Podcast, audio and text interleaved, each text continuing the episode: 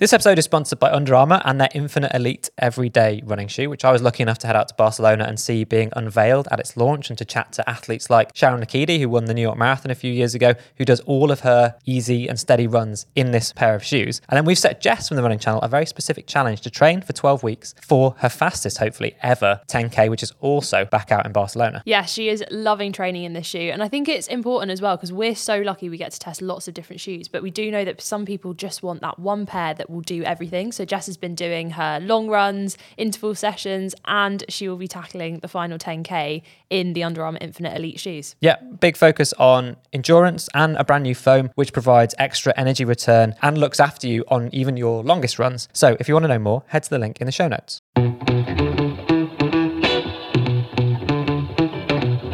You are listening to the Running Channel podcast with me, Sarah Hartley, the least knowledgeable on today's topic, my co host, Andy Baddeley, who is a self confessed gym lad, and our button pressing pal in the corner, Rick, who swears by a 50 50 ratio. But more on that later. Brilliant. Gym lad. Self-confessed gym lad. I mean, look at me. look at me. I've never seen less of a gym lad in my life. Well, thanks. I'll take that as a compliment. But yeah, Yeah. today we're going to talk about strength and conditioning for runners. So don't tune out now. There's something in this for everybody because it is really important. It's the bit that nobody wants to do. And it doesn't mean lifting heavy weights. It just means making yourself as well conditioned as possible to run faster, to avoid injury, all of the good stuff, basically. Grab your kettlebells, let's dive in.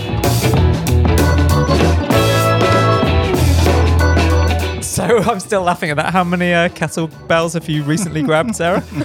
So I only have one. Okay. Um, which, if you watch an upcoming video where I do a 30 day challenge where I needed two to Brilliant. do uh, what did you use for your second one? Nothing. Ten of baked beans. No, I was doing, I think it's called a fireman's carry where you literally just hold two kettlebells and walk. Yes. And I only had one. So what did you do? I took five steps and then I fireman's swapped wobble. hands. Well, okay, at least it. I mean, I think the point of that carry exercise is that you're evenly distributed Yep. either side, but you would have been at least testing your core. yeah, yeah, yeah. So um, sh- well, let's claim it was deliberate. Yeah, yeah, yeah. Excellent. Definitely worked on one side. I've got one. Re- I've got an ab. just the one. I know. Yeah, you've been doing. What have you been doing today? Ab.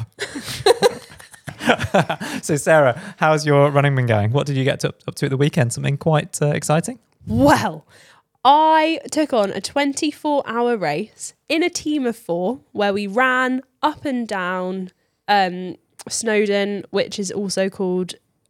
Yeah. James taught us this so well on the weekend. Yeah, because they've they, they've embraced the original Welsh name, right? yeah, the Welsh which, language name. sorry if I'm butchering this, but I'm pretty sure it's something like Iriri. Well, I'm not going to try and say it. Yeah, well done. Thank you. Um, but yeah, it was one of the hardest challenges I've ever taken on. Mentally tough because you're just doing the same thing over and over again. When you're Yeah. going point to point, there is nothing worse than literally coming over the finish line and then having some, you know, noodles, some nice food, some snacks and bars, and then having to persuade yourself to, To go, go and do it back again. over the finish line and, And it the fact that you're running to the summit, just going, yeah, I'm at the summit, and then Yeah. going straight back down again. Also, the other thing that was funny as well is that obviously the summits of most high mountains in the UK or hills um, are very, very popular. So, in yeah. order for it to be like a swift race and for it, like there not to be any collisions, you basically got to pretty much the summit, and then Yeah. there are some steps up to the actual kind of like high, high point. But you didn't go there. You kind of diverted off to the side and then came through the timing chip and then turned around and came back down. Um, so there is so you didn't even get to the top. no, so there was Oh. we did on the last lap, but there was a there was a part of me as well of just like when you're in that descending into madness halfway up a mountain at 3 a.m. Yeah. crying that was like I'm not even making it to the top. What is the point? 24 hours as well. Yeah, Sarah, it's a that's long- hardcore. it's a long thank you. So yeah, I stay am tuned on the, the running channel for this because there's going to be an amazing video. Uh, I've seen a few clips. So I've seen the before and after shots of the the four presenters. So we did not come back the same people that yeah, you look broken. yeah, we were broken. Did you sleep for about, you know, two days and you got back? yeah. I put my head on a pillow. Best sleep ever? Oh, it was so good. Yeah. But also the drive back from Wales is really long, so we all kind of napped on the way back. Just a couple of couple of days of sleeping, really, after a day of not sleeping. Yeah, living the dream, I'd say. It's been a piece of cake, isn't it? Yeah. Andy, was your weekend quite so hardcore? I definitely not, but I have started a, a new, well, two new running challenges. One is is the picking up the training for the marathon. I had a few nice comments on Strava now, less sarcastic, where I've Ah. actually been able to put in a couple of runs, um, and and I've been getting in the gym pretty regularly, which we're going to come on to in a little bit.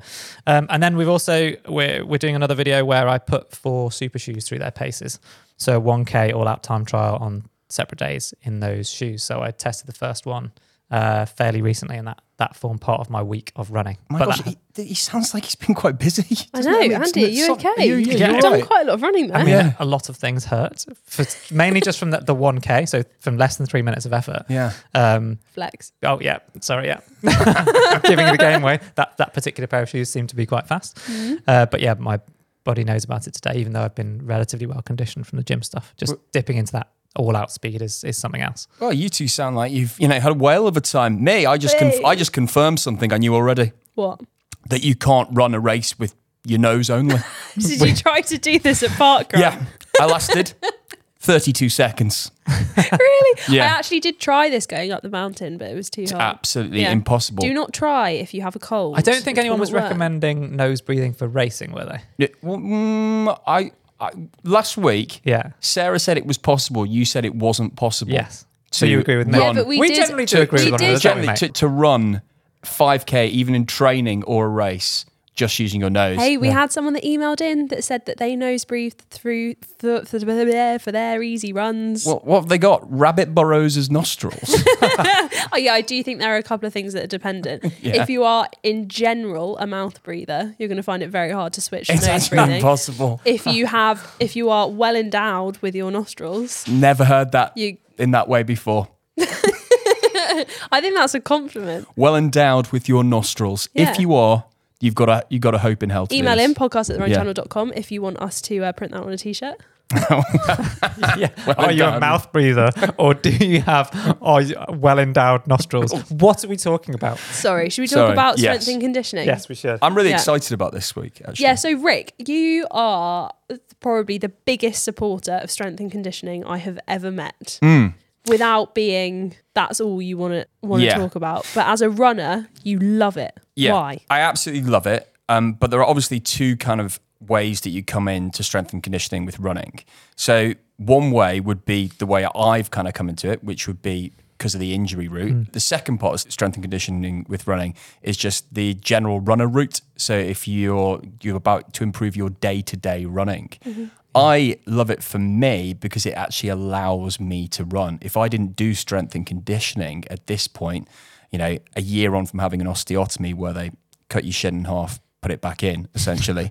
there is no way of uh, you so- explaining that so that doesn't casual. make Well, me so feel casual. icky. But that's basically what they do. If you you're like me, and you've got a lot of metal in your leg, or you've had, you if know, you're like me, you've got a lot of metal. Well, again, what are you talking about? That's got. I mean, I'm sure there are some people out there where this will be true. Yeah. that, that's a, that is a minority. quite Okay, niche. Yeah. if if you've had a, a serious knee injury, yeah, Yes. as as well. There, there are two types in that way. So I use it to enable me to run, and I feel like I have to do it because if I didn't, I'd lose the strength that would allow my muscles to run in the way that they need to and function the way that they need to. Hmm. Yeah. So and and that's you. I'm in both camps.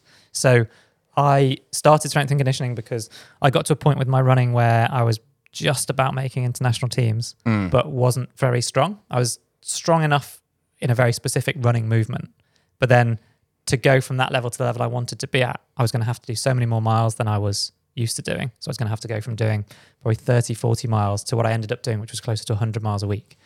Um, and to do that, I needed to be strong enough to do it. So then I got introduced to a strength and conditioning coach, and they went through kind of working out where my weaknesses were, and then we started working on those weaknesses. And then now I'm in a position where I did that for my whole career, stopped running for a long period because I didn't want to do it anymore, Mm. and then I found the love of running again, built up to a decent level, but didn't do any of the strength and conditioning. And then now I've, I've got had this knee problem, and I want to train for a marathon again. So I know that to get up to the level of mileage that I would like to run, I need to look after the what you said, like the the strength without which I, I can't. Yeah. My body will just not withstand the extra running. I think Andy's kind of just hit on something there, Sarah, mm-hmm. which is that he's training for a marathon. Now, the the natural thing in your head is that oh, I'm doing strength and conditioning today at the gym. I'm missing out on a run, which is probably mm. where you are, maybe sometimes. Yeah, so this is where I thought I'd also just like to a slight slip of the tongue there, Andy. You said, and now I'm training for a marathon again, Oh, but you're not, are you? I, you haven't run one yet. Oh, you yeah, no, you're absolutely right. I've never run a marathon, so now very I'm good. training. Sorry, now I I'm just- aiming Good to up my I just, you mileage know- again. Yeah, yeah, yeah. I just want to just want to make sure we're factually accurate. So, where strength and conditioning comes in for me is that I haven't Hmm. really got seriously injured yet, but it's very much a fear and.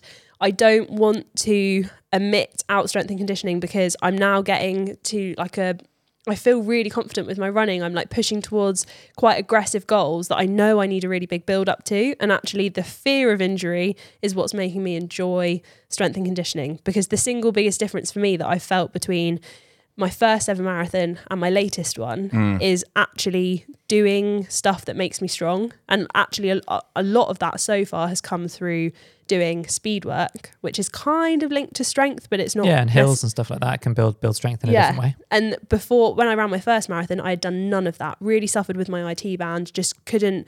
it- It's counterintuitive, right? Because you would think that, oh, you need to be really strong to run shorter distances and to run faster. But actually, you also need to be really strong in order to run a marathon, just so that you you've got the Yeah. like barrier. Yeah, do just it. think about how many foot contacts you make in a, in a in a marathon. How many times your body weight goes through your hip, knee, ankle repetitively, Mm. and ultimately what running does is it finds the path of least resistance. So it'll find the the weakest point. Weakest spot you like. Uh, Yeah. and, and then that's the bit that often gets injured. And sometimes that's because something else isn't quite right. So it might be that you have something that's so weak and part of your body that it can't do any of what it's meant to do, whether that's like stabilizing your knee or your ankle or something like that. Yeah. And then another muscle kind of takes on that burden and just gets massively overloaded from long distance work. And then that muscle's the one that gets injured in inverted commas.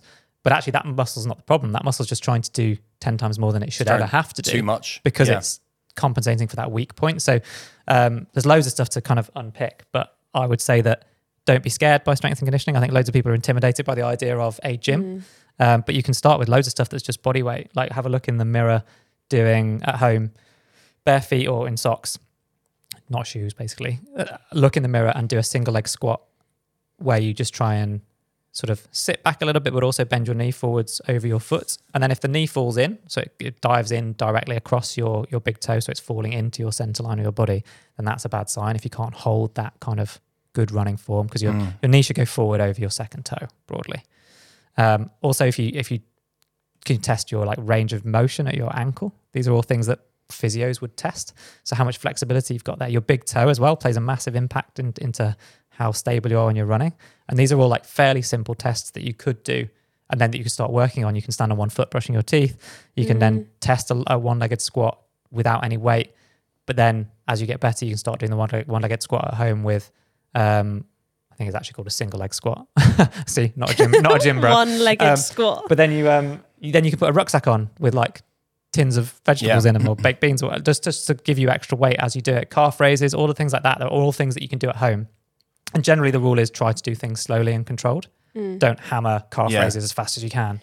You want to hold those positions and, and control the speed. One thing that I would love to ask both of you actually is DOMs. When you Mm. run a marathon, when you've done like a really hard effort, it's quite normal that you would expect to get DOMs afterward, delayed onset muscle soreness. With gym Mm. Mm. work, how often in your like day-to-day training are you getting serious DOMs? Because that was one thing that really put me off wanting to go to the gym because I was like, "Oh, I don't want to run if if my muscles are really aching every single week because I'm going to the gym." But then I started following workouts on YouTube and on like different apps that mm. were specifically for runners. And I haven't been getting DOMs because I found that they're lighter exercises and I'm also not just going into the gym, picking up the heaviest thing that I can possibly find and then the next day being in bits. Yeah, there's loads of stuff here. So there's so that's made me think of a whole bunch of stuff that I'll try and go through in a coherent way. Um, I think some of it is consistency. So if you're doing the same set of exercises consistently over the weeks, then you shouldn't get DOMs because you're doing the same thing every week. So you get them the first time or two that you do it. But then if you're doing it regularly enough and you're not massively increasing the number of reps or the amount of weight that you lift, then your body has adapted to that, which is what DOMs is. Mm-hmm. So then you shouldn't get DOMs. But then you need to think about whether that's enough to maintain a level of strength. If you actually want to gain strength, not just maintain, then you do need to be doing what's called functional overreaching, which is where you test yourself a little bit more than you ever have every time, or, or, or certainly every few weeks. So if that was lifting weights, like say, take a simple, like like a, a squat, uh, whether that's with a kettlebell or with a weight on your back or whatever it might be. If you do that and you just do the same week, same weight every week, then you won't get stronger, but you'll maintain your level of strength. But if you're starting from a really low level of strength and you need to build up resilience and musculature and actually like uh, I think it's called hypertrophy, where you grow muscle, Mm-hmm. muscles get bigger. Then you need to have DOMs. then yeah, then then you'll need to Yeah. have it at a fairly regular cadence in your training to because every time you put the weight up to something you've never done before, you're doing that functional overreaching. So you don't want to get too sore, but you need to get a little Yeah, bit it's actually a good thing. So yeah. DOMs is actually a good thing. It is but good. but then the pain that you get from if you're running uh, a, a race should be less because you're doing all those exercises. Yeah. But again, if you do a race where you've never achieved that time before, every time you're doing something that you've never let your body do, made your body do before, it's new to you. Yeah, There will be a degree of adaptation required afterwards, and that takes the form of recovery. So you'll get a little bit sore. But the, yeah, the, the stronger you are in lots of different functional movements. So think about the movements that you have to do while you're running lunges, single leg squats, Mm. um, squats, calf raises, all of those things. The better you are at those functional movements, the more protected you are when you get tired in a race, and then Yeah. you might get sore. You've you've touched on it, but the single leg leg press, I would say, Yeah. is the king and queen of the running world when it comes to strength and conditioning. Yeah. So if there's one thing that, that if you say I'm not going to do anything, but if there's one exercise that I think will help you, Yeah. that does so many muscle groups Yeah. and also protects your knees a lot because it just builds up all the muscles around your knees. Yeah. I'm so sad that I actually know the names of the muscles. Do you want to know? Go I, I want to test and you. also, yeah. what's the name of when you do singular exercises? It's because- Unilateral. That's it. Are they as good as the vastus lateralis, the vastus medialis, the vastus intermedius, and the rectus femoris function? I mean, that would have been more impressive if I couldn't see you reading them off a piece of paper. What do you mean? I was just looking down. I was embarrassing you. um, no, seriously, done, the, the, the single leg leg press is the they were the quadriceps, It- by the way, right? Yeah, the quads. Yeah. I also think if you can if you can do one thing today, stand on one leg brushing your teeth. It is what um, Yeah. Western States 100 this year's male winner Tom Evans. I remember we did an interview with him. Yeah. He does this. So like if if he is Yeah. winning 100 milers and doing this, do it. You will that- notice a difference. That's a different part of strength and conditioning, interestingly, because that's kind of if you're not in a deep squat position doing it, then it's not a muscle building strength build. It's that's a proprioception thing. So that's how well your body can deal with the like the movement input and, and kind of control at the ankle or the knee and all that sort of stuff. So that's a part of it. So you need to be able to your body needs to know how to respond to changing terrain or to like maybe twisting your ankle slightly or whatever out Mm. on a run. Um, so yeah, I think that's interesting. Just on the single leg squat or the the leg press that, that Rick talked about, important point there. Like if you've not used that kind of machine before, start really light. Get some advice on how to do, Do it a properly. double. Do a double to start. yeah, start with, yeah, start with yeah, both yeah. legs, but also never, Mm. to my knowledge anyway, never lock your knees out in that position.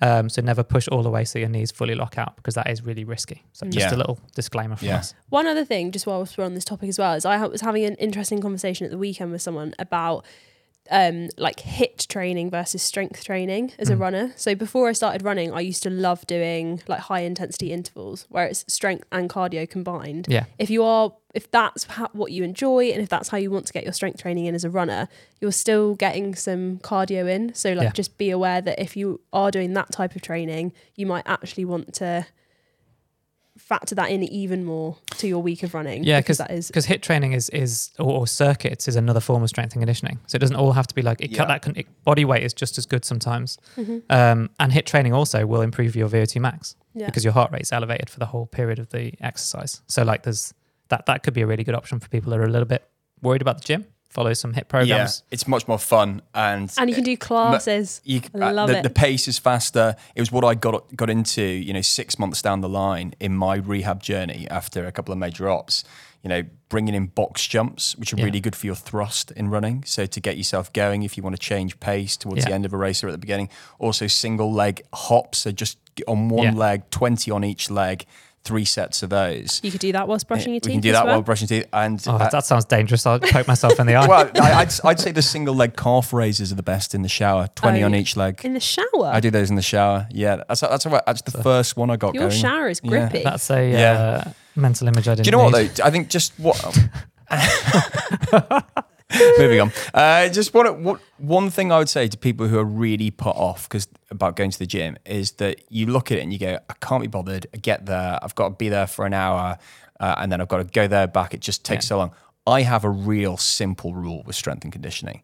I have six exercises. I rotate them every single time I go to the gym. So I'm only ever in the gym for about 40 minutes. Yeah, that's the same actually. That's been a revelation for me this time round. And and it basically changes your your your mental outset to going in because you know you do one, two, three, four, five, six, and you do all six at the you know the, the best you can do them. Top strength you can do them, building them up every week, or depending on where you're at, and then you're out. You're in out. And if you take that attitude, it's far easier to get in the gym. Also, every runner should be doing this. So let's all make a little Yeah. pact right now.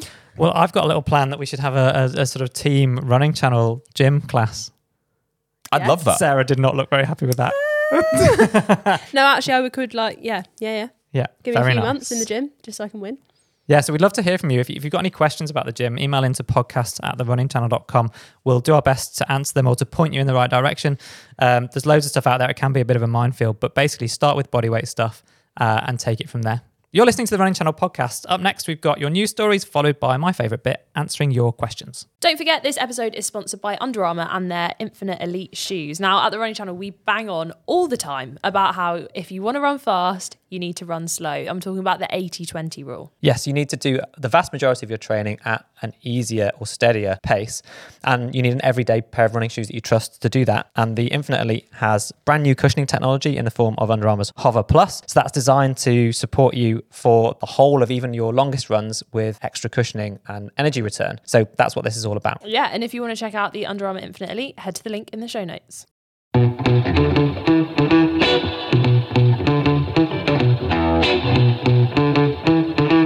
So it's almost question time, but first, every episode we pick a new story from the world of running to chat about here. And Andy, what have you got? I got a slightly, slightly controversial one. Well, Go on. you'll be the judges of that probably. Uh oh. The San Fermin Festival has been taking place. Yeah. uh, which is in Pamplona. So that's the bull run. Um, so where Oh. the stampeding bulls chase people over around 100, I think it's 850 meters Oh, roughly yeah. long. Bit uh, of from drama. Santo Domingo to the to the bull ring in Pamplona. Um, and yeah, just every year people get hurt. The animals get hurt. There's a lot Yeah. of protesters, understandably, from an animal rights perspective. There's also a lot of history there as to why it happens. From a traditionally, I think it's it goes back hundreds of years. Um, from a, I think, butchery perspective in terms of herding the animals through the town. Um, so yeah, it's people have been hurt and, Yeah. and animals have died as well. So it's just, I guess, I'd rather not be chased by bulls if I was running 800 meters. That's, that's where I'm going from. I just think personally, I saw a video of this come up on my Instagram recently, and I was like, in nowadays when deep fakes are becoming more and more of a thing, can we not just CGI it if people want to see it? Like the the thing that I find Mm. s- slightly ridiculous is the video that came up for me is that a bull, bull caught up with someone and Yeah. then obviously started injuring them. Yeah. Yeah. And then people were like, "Whoa!" and then started fighting the bull. And I was like, "What did you expect to happen? I know that's it's the a thing, bull." right? They don't know what's going on, and, and and like it's it's dangerous for everyone involved. Like I suppose that's the point, right? It's a visceral thrill. Yeah, Um, but yeah, it's it's just something that makes me a bit uncomfortable when I when I see it and read about it and stuff. But yeah. There are other. I just think let's innovate it. If it's, I understand if it's like a big tradition. You know, there's the the man v horse race yeah, Oh yeah. that it has been. Well, I don't know the health and safety behind that, but like no animals, as far as I'm aware, have got hurt doing that race. So could we not do a similar thing of like rather Yeah. than a bull, it's a slightly friendly. And a lot of people are scared of more domesticated uh, animals like cats. I mean, there's a real big ginger cat down the bottom of our road that hates me, and Yeah, I have to leg it past every time. Oh my gosh, I've got this. Yeah. My next door neighbour has a cat. I have never seen a cat fight back as much as that cat does. Honestly, every time my poor little dog goes out in my front garden for a wee, this cat is ready to attack him. Forget the balls, folks. Yeah. Sarah, what you got? Right, yeah. So my news story is actually my news story from last week uh, because I is messed this up. where you said that a guy was on fire and ran 200 meters in 17 seconds? Yes, that's the one. Um, So he broke Usain Bolt's world record. I mean, suppose if you're going to have an incentive, then being on fire would be it. oh yeah. maybe we've been doing like the Olympics all wrong. Yeah, we just- should just set everyone on fire. Yeah, No. incredible. That's a joke. Um, so, just an update on this news story. He broke two records, which is why my figures were wrong and the news Ah. article was wrong. So, um, a guy called Jonathan Vero, French firefighter, Mm. age 39. Pompier. What's that? Is that firefighter? Pretty sure it's French for firefighter. Sorry. Sorry, I, it took me a while. Brilliant. Going on holiday Um, he France, so I'm ran- just preparing. Oh, he's not here next week. No, he is unfortunately. Oh, all right. all right. We got a few more weeks before we get rid of him. Thanks, guys. Um, so he ran 100 meters in 17 seconds without oxygen, which is a record. And then he ran a total of 272.25 meters in the furthest full body burn. Which, interestingly, these records were previously held. People have been doing this for a while, and the previous Guinness World Record holder was Anthony Britton, who ran 670 feet and finished 100 meters in 25 seconds, or 24.58. Sarah, how does it feel to have your facts right? I'm Tell amazed. you what, I feel satisfied that I have put the worlds to right.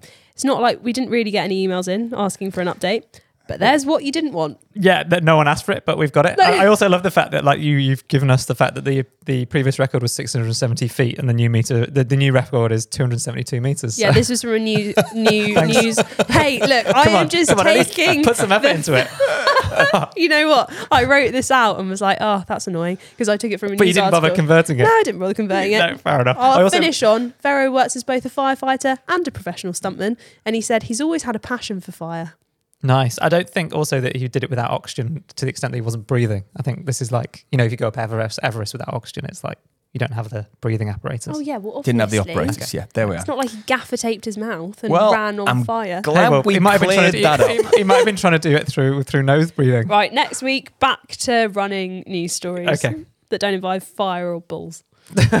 Excellent. Well, a lot of what comes out of Rick's mouth could be uh, related to bulls in some way. Next up, it's your questions. It's question time. First one today comes from Melissa Enel Rondeau. I don't know where Melissa's from. You've gone for a French French twist to it though. Yeah, she, So maybe from France or- maybe or Canada? Could, could be Fran- Yeah. yeah. France or Canada. Melissa says, I find it pretty much challenging when I have to hit fast pace during training, like during a tempo session. I struggle to maintain the pace. Here's my question Is it possible that some people have less fast twitch muscle fibers and more slow twitch muscle fibers, and that they're better suited for long distance running rather fast, punchy pace running? I honestly don't know what's going on. I like that as a a good phrase. question. Can we start naming our Strava titles out for a fast, punchy pace run? Yes, I think I think that's good. I, I've I can jump in. The there are definitely people who have differences in fast twitch and slow twitch muscle fiber. That's why people are definitely from different areas of the world sometimes predisposed genetically to be better or, or Yeah. worse at long distance running or um, or sprinting. But the I think the key here is that tempo, like a faster pace during a tempo session, shouldn't actually be that fast. That's not interval training. So that's that's that should be a pace that is sustainable for a long period of time. Generally, in my experience, where this is an issue, people feel one pace. They feel like they've got one training pace, and that's because they haven't tried short, sharp stuff, for example. So if, if you if you only ever run at one pace and you, then you try to accelerate, then one, it's really hard if you try to do it in a run. Mm-hmm. Whereas if you stop your run, like at the end of a warm up, and then go into an interval, you've separated the two things and you can kind of accelerate up to the pace that you want to go at. Two, if you, I don't even know whether they're counting. I'm going to go one, two, B, C. Um, but but then then you then then then you uh, if you run something really short and sharp. So if you just ran a 30 second effort as fast as you could, then you'd find that you obviously can run that faster than you could run for an hour or two hours. So if you find your max pace, then all of a sudden, and, and do practice at that, then tempo pace should feel much more comfortable. But if you've only ever run at one pace and then you're like, right, I'm going to try and run a sustained tempo for half an hour, 40 minutes, which is faster than my normal running pace, it's just going to feel flat out because you haven't given yourself any headroom on the paces that you normally run at. Yeah, no It'd be- matter what Wow. you're training for, you should always go like above and below. Yeah. But I think sometimes if you're training for a shorter distance, like 5K, you can quite often go, oh, well, 5K pace is the fastest that I'll go. Yeah. And then everything else will be slower than my 5K pace.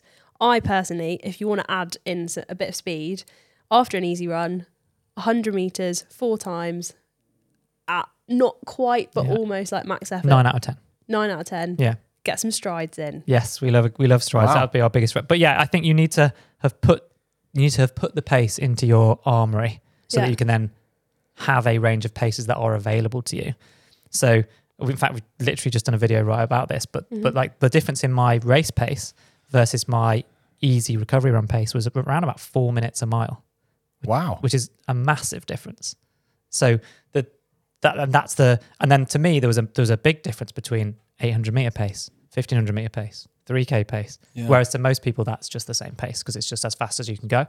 So the more paces that you are comfortable at and that you can kind of select from, then the easier dialing into those paces will feel basically. So hopefully that's helpful for Yeah. Melissa. Wow. Twitch muscle fiber. Got to admit, hadn't heard of it before today. That's There you because go. it's fast twitch or slow twitch. I don't think you can just have twitch. Oh, You can't, you can't, oh, What are you? I'm Twitch. Just Twitch. yeah, yeah, yeah. I've got some twitch muscle fibers. That's fine. another thing for a t-shirt. yeah. Hi, I'm Twitch. We're chatting them out today. Um, Naismith emailed. Don't know where they're from. No idea. Oh, Rick looks Oh, so he's cross at this. salty We have definitely about- had lots of emails in from people who've given us their names. Really? So we're, we're going to come to you, I promise. When alternating shoes with different drops, what's the widest range a person can go without getting running injuries? How much of a change in drop can be felt by a typical runner? And does a shoe drop matter more for certain types of running? For example, trail, speed work, and marathons. How does it change? So let's get into what we're talking about. Heel drop is how much higher your heel is than your toe. So traditional running shoes back in the day would have been like 10 or 12 millimeters. And then there are some shoes now with zero drop, like Altra, for example. Well, they wouldn't call it zero drop. They, they would call it balanced, I think. But but yeah, that means no, that means it's completely flat. So your heel, it's as if you were barefoot on the floor. Your heel is exactly the same height off the ground as Mm. your the ball of your foot. Um, and yeah, there, there are newer brands in the last 10 years that have come in where they're, they're MO, their USP, like Hoka, is, is having lower drop, so five five mil.